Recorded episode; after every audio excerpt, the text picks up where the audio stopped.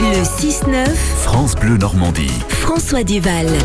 Il est 6h46, 47 presque. C'est l'heure de classe radio euh, avec euh, bien sûr des jeunes euh, normands qui euh, bah, nous racontent un peu leur vie. Puis surtout là, nous sommes à, à la veille du 6 juin, euh, l'anniversaire du 79e anniversaire du débarquement, pardon, anniversaire du D-Day.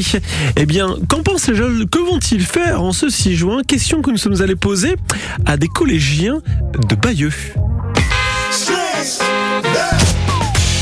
Dans le cadre des commémorations du 6 juin, euh, l'AS Reporter et le Club Histoire, euh, nous irons euh, à la cérémonie au cimetière britannique pour interviewer, si on peut, des vétérans, des touristes. Donc on fera une émission aussi spéciale avec la présentation du 6 juin, de ce qui s'y est passé, de ce qui est à peu près en fait euh, la globalité du débarquement. On va essayer de rencontrer euh, des personnes euh, pour pouvoir leur parler euh, et leur dire euh, bah, ce qu'on a préparé et tout ça. Moi, ce que je vais faire pour le 6 juin, déjà, je vais faire euh, toutes les villes euh, importantes comme Sainte-Mère, du coup, Omaha Beach, les plages. Pour ensuite aller faire d'autres musées. J'adore la Seconde Guerre mondiale. Je fais Club Histoire et AS Reporter pour ça aussi. Et pourquoi tu l'aimes, cette période de notre histoire? Parce que bah, j'aime De Gaulle, j'aime la France en soi. C'est comme ça, j'aime cette période. Moi, pour le 6 juin, euh, je pense que j'irai à Romanche euh, parce que tous les ans, bah, il y a des chars, euh, les personnes qui sont habillées euh, en tenue d'époque. On peut souvent voir aussi des vétérans, justement, pour leur parler, discuter avec eux. Est-ce que vous avez des bons souvenirs, vous, des commémorations? Euh, oui, donc moi, chaque année, je fais toujours les commémorations avec mon père et on est toujours fan de l'histoire. On voit toujours les colonnes de chars passer le 6 juin.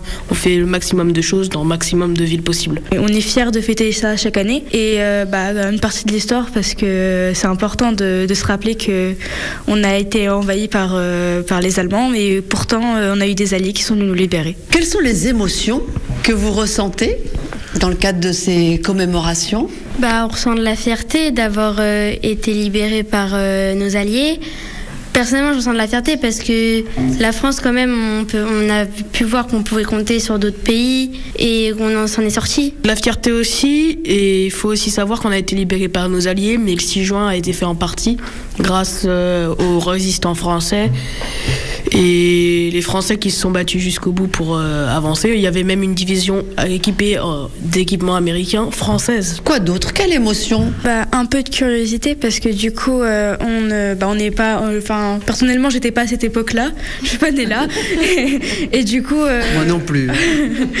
Et du coup, euh, bah, on découvre comment qu'ils étaient, parce que c'est pas tout de savoir ce qui s'est passé, mais comment vivaient les soldats à cette époque aussi, comment ils se débrouillaient, comment ils mangeaient. euh. Nous, on n'a plus à vivre ça, et que eux, ils ont vécu ça, jeunes quand même. Quand j'y vais, euh, c'est c'est bien, c'est parce que hum, on sait pas ce qui s'est passé, donc bah on sait pas euh, ce qu'ils ont vécu, s'ils avaient peur de combattre, euh, des choses comme ça. Donc du coup bah ça- c'est bien euh, d'y aller parce que quand on leur rend hommage euh, parce que hum, ils sont morts pour nous libérer quand même, donc euh, c'est. On va aller faire une balade sur la plage des, du débarquement pour avoir une pensée pour euh, ceux qui nous ont aidés.